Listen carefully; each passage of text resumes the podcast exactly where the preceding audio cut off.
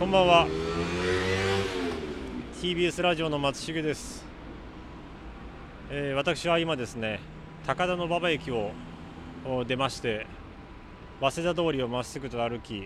ちょうど明治通りと交差する地点におります。というのもですね、高田馬場、その近くには早稲田があるんですけども、早稲田といいますと東京の三大古書店街の一つである早稲田古書店街というのが、ありますけど、今日はその中のですね一つの古書店にどうしても行きたいのだというですね、この番組の担当の作家の、ラクダハツカ氏がですね、とても強い熱量で行ってきましたので、どんな古書店なのかまだ全然わからないんですけども、とりあえずお店まで行ってみたいと思います。先ほどお伝えした地点から、100メーターほどまた早稲田通りを、進みまして、ちょっとずつ古書店らしき店構えの、お店がちらほらと見えてきたんですけども、まだお昼の2時頃だというのに大体がシャッターを下ろしておりまして、あまりこの神保町の古書店街とかと比べるとあまり活気を感じられないのがなんか正直な所感でございます。さて、今日の目的地である五十嵐書店に到着しました。五十嵐書店さん、古書店と作家には聞いていたんですけども、店構えが大変現代的といいますか、なんかいわゆるこの古本屋さんのイメージではなく、外観がコンクリートの打ちっぱなしで、およそ古本屋のなりじゃないだろうという、若干店構えは古本屋をイメージするとちょっといけつかないようなイメージが正直ちょっとありまして、どんな店なのか、どんな方が経営しているのか、きっと若い方なのか分かりませんけど、早速ですね、その担当の作家が、激推ししている理由を探りにお店の中に、入りたいと思います。東京敷地、これはずっとそこにあった東京に気づく音声プログラム。今日も任意の座標に赴き、出会った人と共に未知の東京、基地の東京を往復。そこで浮かび上がってくる境界、東京敷地を探ります。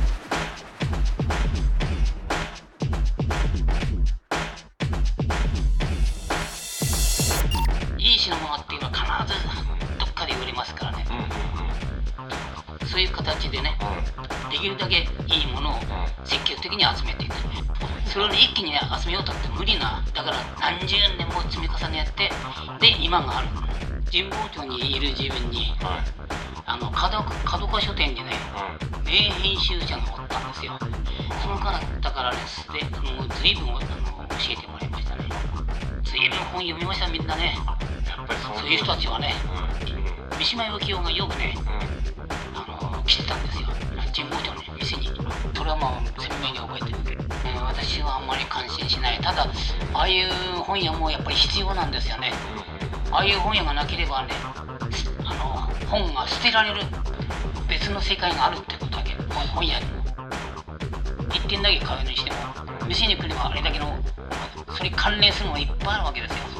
それが大事なんですよ、本の場合はね。五十嵐書店で探る、五十嵐書店で探る早稲田古書店街の敷地。さて、五十嵐書店の、会長さんといいますか、元店長さんの五十嵐、下のお名前は伺っていいですか。五十嵐聡です。五十嵐聡さんに、今こちらの五十嵐書店の2階ですかね。5階に、5階だ、五十嵐書店5階の、ここは事務所でいいんですかね。事務所にちょっと私、お邪魔させていただいて、ちょっとお話を伺えたらと思うんですけども、まず物質的な質問で申し訳ないんですけども、ご年齢とおいくつでいらっしゃるんですか。年齢は80、万で言ったら88歳。88歳昭和9年9月生まれですから。うわってことは、米寿ですか。米寿、ね、去年米寿だった。あ、そうだったんですか。今年今度来年になればねで80じゃ今年9歳で、長らくずっとこう店長をやられていたっていうことですか。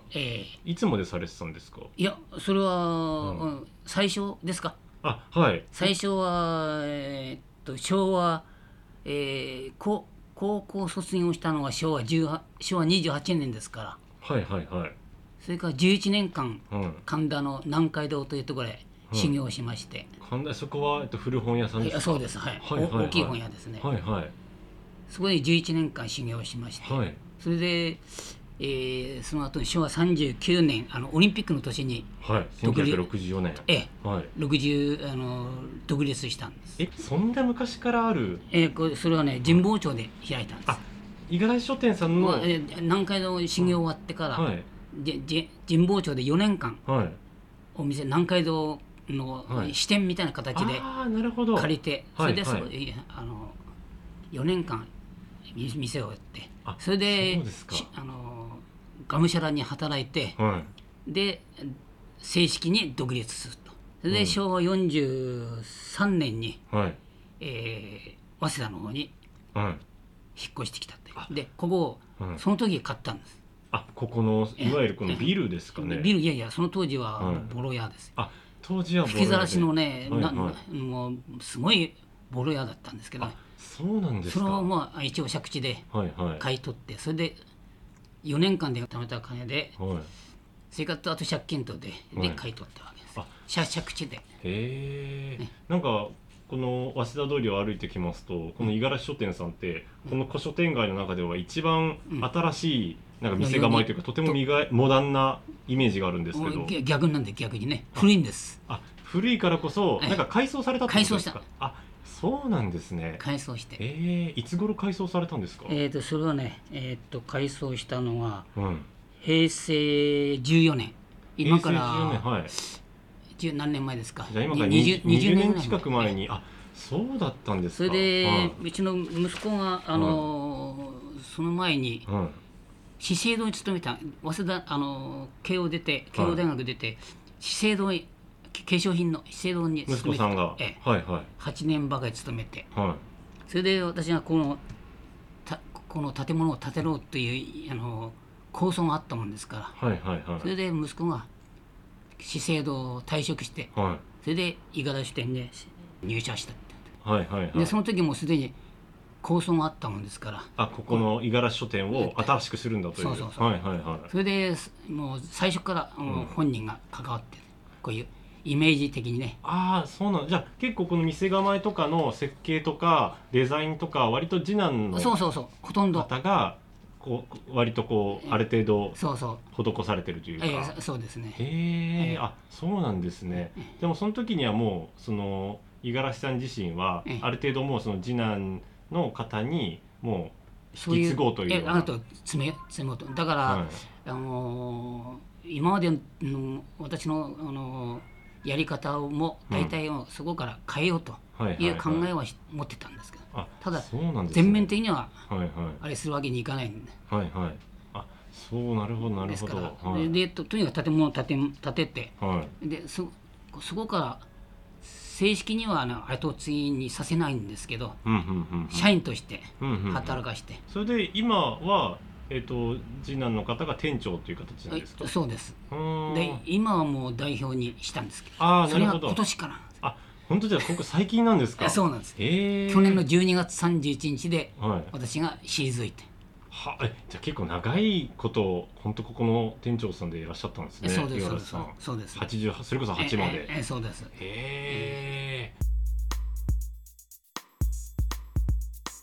東京スピーチ、東京スピーチ。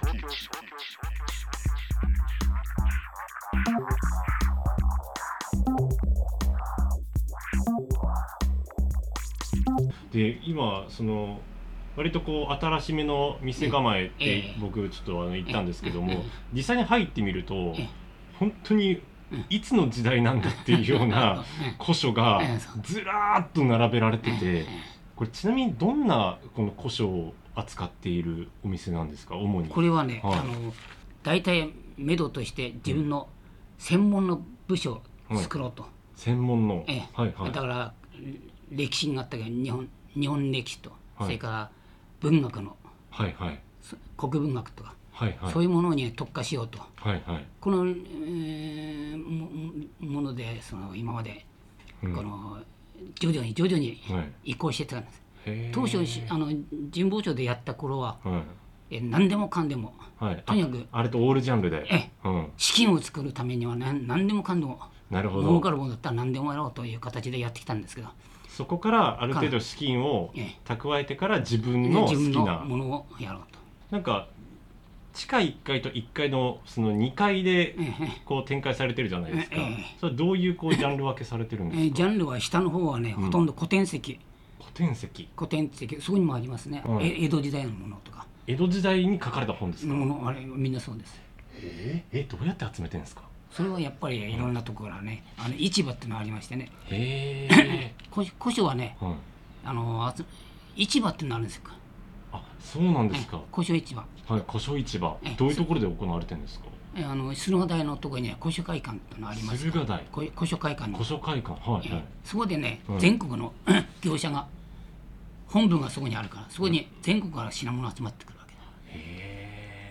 それが、みんながそう言って入札したりして、はいはい、自分のジャンルのものを買っていくわけですよ。そこでじゃあ割とこうその五十嵐さんの割とこう思考に合ったようなものを仕入れと、はい、でそれが徐々に何年も重ねて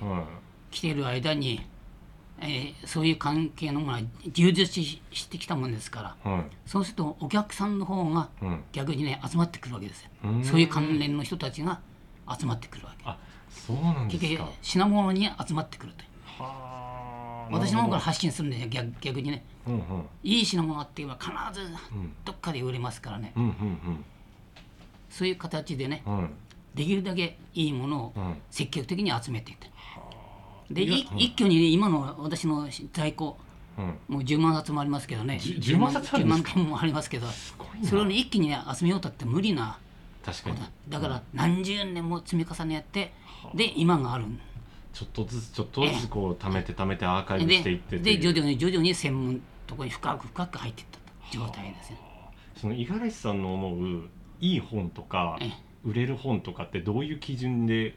基準はないけど、やはりね、うん、先生方、まあ、大体作家とか物を書く方が多いでしょ、うん、はいはい、専門書は大体ね普通の人読まないです。なるほど。大体どんな専門書ですか？例えば大学の研究者とか、はいはいはい、それから作家とか、うん、そういう人たちですね、うんうんうん、で地方にもそれもやっぱ いっぱいいらっしゃいますからね、はいはい、地方のにほとんど私のところの名前はね売れてますからね。あ、もう五十嵐さんがこういうもの品物があるということは知られてますんでね、はいはいはい、その人たちにこう発信すれば。あ、なるほど。で仕入れもまた逆に地方からも入ってくる。そうなんですね。そういうものをね、はいはいはい、ですからそれこそじゃあ結構いわゆる一般の方というよりかはそういう研究されている人とかそういう専門家の方が割とこの五十嵐書店に足を運んで、そうですそうです、ここにあればちゃんとした価値のあるものがあると揃うというか、はそこまで来たということですね。それってすごいことですよね、ここに来たらそれがあるって、そのプロに認められた本屋さんってことですもんね。そうそうそう、そこまでね、うん、来るのが大変だったですね。その本が当然好きだったわけじゃないですか、なぜそういうこうそれこそ昔からの本とかがいいなというふうに思って集めるようになったんですか？それはね、一番とっつきは、うん、神保町にいる自分に、はい、角川書店にね、うん、名編集者がおったんですよ。角川書店に、はい、岸正蔵という方なんですけど、ね、はいはいはい、その方は角川書店の創業者の角川源義さんの片腕の編集者だったんです、はい、そうなんですか、はい、その方がね、うん、もうすごい学者でもあるし、うん、名編集者だったもんですから、はい、その方とね仲良くなったのが一番。その神保町で働いてる時に、そうです。じゃあもう五十嵐さんの師匠のような方なんですか？そうですね。その方からね、もう随分教えてもらいましたね。あ、そうですか。で、自然とそのその方からの紹介が全国に行ってくるわけですね、うんうん、なるほど、全国に集まって、ね、はいはいはい、で徐々に知ってる間にこちらへそのような形の品物をここの場所でやったら今度早稲田の先生方がこう来るようになったわけ、うん、本があるから、あ、ここの五十嵐書店に早稲田大学の教授の人とかが足を運ぶようになって、はいはいはい、で昔は今みたいに携帯がない時代は、うん、うちの店がたまり場になって、例えばうちの心に何時に行ってるよって言えば必ず集まってくるっていう形の情報がこういう携帯のない時代だったから、その人たちがものすごい有名な先生方ばっかりでね、そのサロンみたいなになってますね、このハブというか、ずいぶん本読みましたみんなね、あ、やっぱりそのそういう人たちはね、うん、まあ、話前後しますけど、はいはい、私は神保町にいる自分に、うん、三島由紀夫がよくね、うん、来てたんですよ、神保町の、ね、店に、あ、神保町の、ああ、なるほど、そのまだ独立される前に、独立、そう、向こう神保町で独立した時、ああ、そっかそっかそっか、なるほどなるほど、で、はいはい、夜遅くまでやってたもんだから、はい、三島由紀夫がね、うん、コーラゲインにボディービルで練習に来たね、毎週水曜日、それがね、うん、で終わってると神保町に流れてくる、ところがね、夜遅くなるとね、他の店、うん、大きいところは店閉まっちゃって、うん、うちはまだほらまだ駆け出しだから、はい、夜遅くまで商売してたら、はい、必ず寄ってくれましたよ、そういう時代が。生の三島由紀夫とじゃあ実際に話されたこともあるんですか？しょっちゅう来て雑本買っていくわけですよ、何でも雑本、うんうんうん、普通なら立派な本ではなくて、うん、これといったものはこう集めて、はい、まあ、当時はだってその時は割とオールジャンルを扱っていたわけですもんね。そうですから、だから、うんうんうん、何でもあるからね、はいはい、で来てはね、買ってきては、はい、しょっちゅう言ってました。よく本買って帰ってきてたんですか？よく買ってます。それはもう鮮明に覚えてます、でよく話してね、どんな話したんですか？その自分は私はね、うん、そういう意識があればいないんで、ただ別に普通のお客さんとして扱ってるから、あ、別にその時別に三島由紀夫来たっていうの分かってるんです。あ、分かってはいるけど、分かってるんだけど、うん、もう有名だから、うんうん、分かってるんだけど、別に我々としては、まあまあまあ、一お客さんとして普通のお客さんとしていいんだよ、うん、まあ向こうもそうは思わないね、別に普通の古本屋で。東京スピーチ。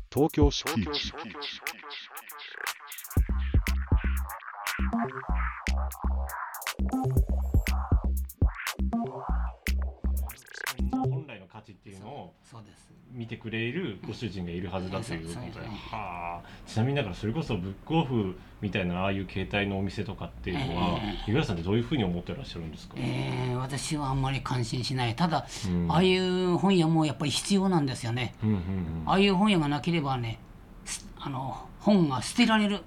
可能性がある、はいはい、確かに多分にもうゴミになってしまう、ゴミになって、うん、それで生かしてくれるんだから、それはありがたい存在ですよね、うん、それからそれをまた必要な人が集まってくるから、はい、それはそれでね、うん、ブックオフのあれも役割も果たしてるんじゃないですか、うんうんうん、ただ、一律にね、その本大事に持ってた人たちがね、ブックオフ一律にブックオフと同等にされちゃうと困るわけですよ、うんうんうんうん、本持ってる人たちがね。なるほど。何でもかんでもブックオフ持っていくんだなって、うん、だから代々大事にしてる人たちはそうはしないけど、うんうんうんうん、自分のところに大事なものあってってもね、2代3代で本人分かんない人が、うん、ああいうところにみんな持っていっちゃうと、あ、なるほど、ゴミになってしまう、ね、うんうんうんうん、別の世界があるっていうことだけ、本屋でもそういうことですよね。こういう世界があるっていうことだけ、古本はブックオフだけではなくと。そうそうそう。あ、なるほどな。その高田馬場って、要は東京の三大古書店街の一つと言われているぐらいの、まあ、場所だっていうふうな認識はあるんですけども、ただやっぱり今日この高田馬場駅から早稲田通りを歩いて、まあ、五十嵐書店さんまで来たんですけども、それこそシャッターも閉まっている古本屋さんが意外と散見されたりとか、ずらーっと古本屋さんが並んでるイメージでもそんななかったんですよ。点在してるってイメージで。それなんだよね。あ、やっぱりそこって五十嵐さん自身もどこか思うことはあるんですか？うん、せっかく店あってお客さんがこうわざわざ早稲田も運んできて、昔来た人たちもこっち来ても五十嵐店に来るのはいいけど、途中に本屋あって、うん、それで初めてうち東店に来るならいいんだけど、ね、うん、通りにね、うん、シャッター閉まったあったでしょ、2軒目さんがね、はい、はい、あれは中で仕事やってるんです。あ、やっぱりそうなんだ。というのは、うん、店頭売りがあまり売れないからむしろ効率悪いと思って、だからそれは逆なんですよ、はいはい、やっぱりね、お客さんと話しながら本は売るというのが基本なんですよね、うんうんうん、店に来ればね、それに関連する品物がいっぱいあるわけですよ、うんうんうん、本屋街に来ればね、はい、それをね、本当は楽しみとしてする人が今いなくなっちゃったね。やっぱり少ないですか。どうしてそうですね、うんうんうん、そこに対してどういうふうに思ってますか。どうしていきたいなっていうふうに思ってますか。いや、これからは別に、とにかく対面販売をね、うん、とにかく増やしてもらいたいね、みんな。古本屋もね、うんうん、古本屋が一気に今ここへ来てね、うん、店を閉じて、店の中で対面販売しないで店を閉じて、うん、それで中でインターネットやって、その人たちはそれぞれいいんですけど、はいはい、本を大事に流出させてくれるんだけど、うん、だけど本一冊探すのにはね、うん、やっぱり努力してもらわないとね、うん、店に運んでもらえれば、はいはい、例えば店長と話したり、うん、こっちみたいな年寄りと話したりすれば、なんかね、本についてのね、うんうんうん、いろんなものは得られると思うんですよ、うん、ましてやうちの場合あれだけです本がありますと、例えば歴史なら歴史の中で一つ注文欲しいあっても一点だけ買うにしても、うん、店に来ればあれだけのそれに関連するのがいっぱいあるわけですよ。 そうですね、それが大事なんですね、本は、本の場合はね、まあ、あんまりこう街にもそんなにこうね、うん、古書店街なんだっていう活気があんまりそんなにやっぱ感じない、うん、そうだから昔はね、率直な感想で言うと、はい、昔はね、うん、40軒50軒ぐらいあったんですよ。あ、ここの早稲田通りにですか、あ、そんなにあったんですか。50軒ぐらい、それで、はい、この近辺だけでこれだけあった。あ、今それこそ古書店街の、うんうん、店舗のね、騒乱されてるというか、うん、あ、すごい、あ、こんなにあるんですね。これだけあればね、お客さんの楽しみで来るんです。確かにどこでもこう歩ければね、パッと見ただけでも3、40はありますね、はい、48件、うん、これはいつのですか、いつの本というか、これはね、目録ですね。早稲田大学のとこね、一番最初に、ね、古本祭りやったんですよ。これはいつだろう。 あの8万で死は61年かな、ここに書いてないかな、ほら、昭和61年ってことは今からもうじゃあ40年近く前ってことかな。そうですね、の時にあそこの穴八幡神社ありますでしょ、はいはいはい、ありますね。あの中でやった、うん、あ、そうなんですか。それ私が総合での第1回のほら、すごい、実行委員長じゃないですか、五十嵐さん。昭和61年の1月。あ、じゃあもう本当ここの古書店街の五十嵐さんが要はトップというか、うん、リーダーとして、まあ、当時はね、うん、もっとね、偉いさんいっぱいいるけどね、はいはいはい、うん、でも当時じゃあ40年前は、まあ、じゃあ48店舗あったっていうことなんですけども、実際今ってだいたいどれくらい。現在は、はい、17件。17件、うん、うわ、それでもね、はい、じゃあ約3分の1 5店が店閉めています、はい、5店が店を閉めている。だから12件。わあ、じゃあ12軒しかいわゆる店頭販売をやっているお店っていうのは現在ないと。そういうことってことは48が12ってことは4分の1になってしまったということですか。それはやっぱ本当にこれね、はい、もう深刻な問題ですね。もう我々としてはね、うん、だから一応1軒だけ頑張ってもね、うんうんうん、ダメなんですね。それをやってるのはいっぱいあって初めて地方からお客さんが来て集まるんです、うんうん、1軒だけね、もう普通の商売だったらね、うん、独り占めでするんですけど、そうじゃないんですよ。うん、私一軒だけ頑張ってもね、うん、やっぱり売れないんですね。あ、やっぱそうですか。町としてやっぱり要はチームとして戦わないと、そうなんです。点で戦っても、うん、やっぱり町自体が盛り上がっていかないっていう、そういうことですね。なるほどな。今がっくりしてますよ。がっくりしてますか、やっぱり。そうだよな。実際になんかこのやっぱり盛り上げていこうよみたいなことを五十嵐さんが旗を振って声掛けしたりとかしないですか。今はね、うん、みんなこにいる方たちはね、前のところはねなくなったで、2代目がいなくなった人たち、あ、なるほど、もう後継ぎ、この後継ぎがいない。なるほど、ほとんどね、うん、後継ぎがなくてなかった。ああ、そうか、それでこれが一番。もう一台で締めてしまうという。そうなん、そうなん。みんな一台で。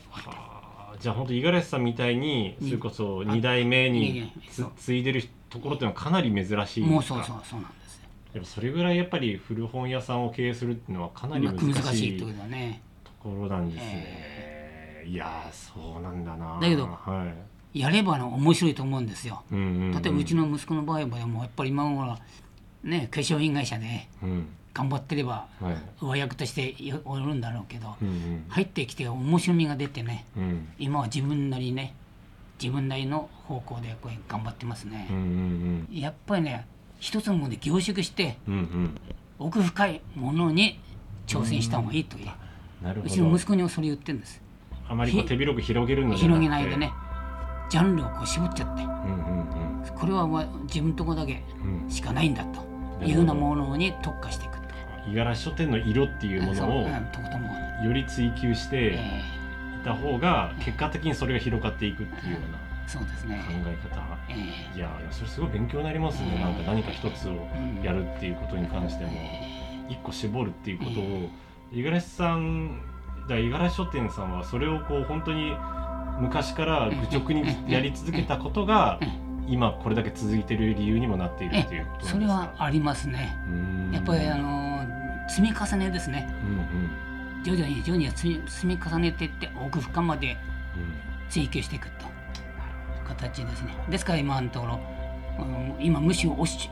江戸時代のものをやってるのが今息子の方なんですよ。そうなんですね、こっちの方に進んだ方がいいと判断したんでしょうけどね、うんうん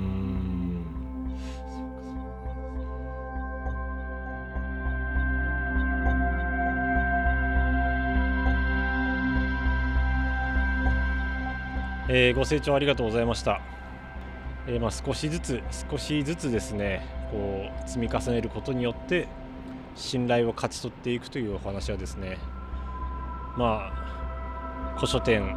だけに限らず我々ラジオの仕事にも大変言えることだなと、自分事のように、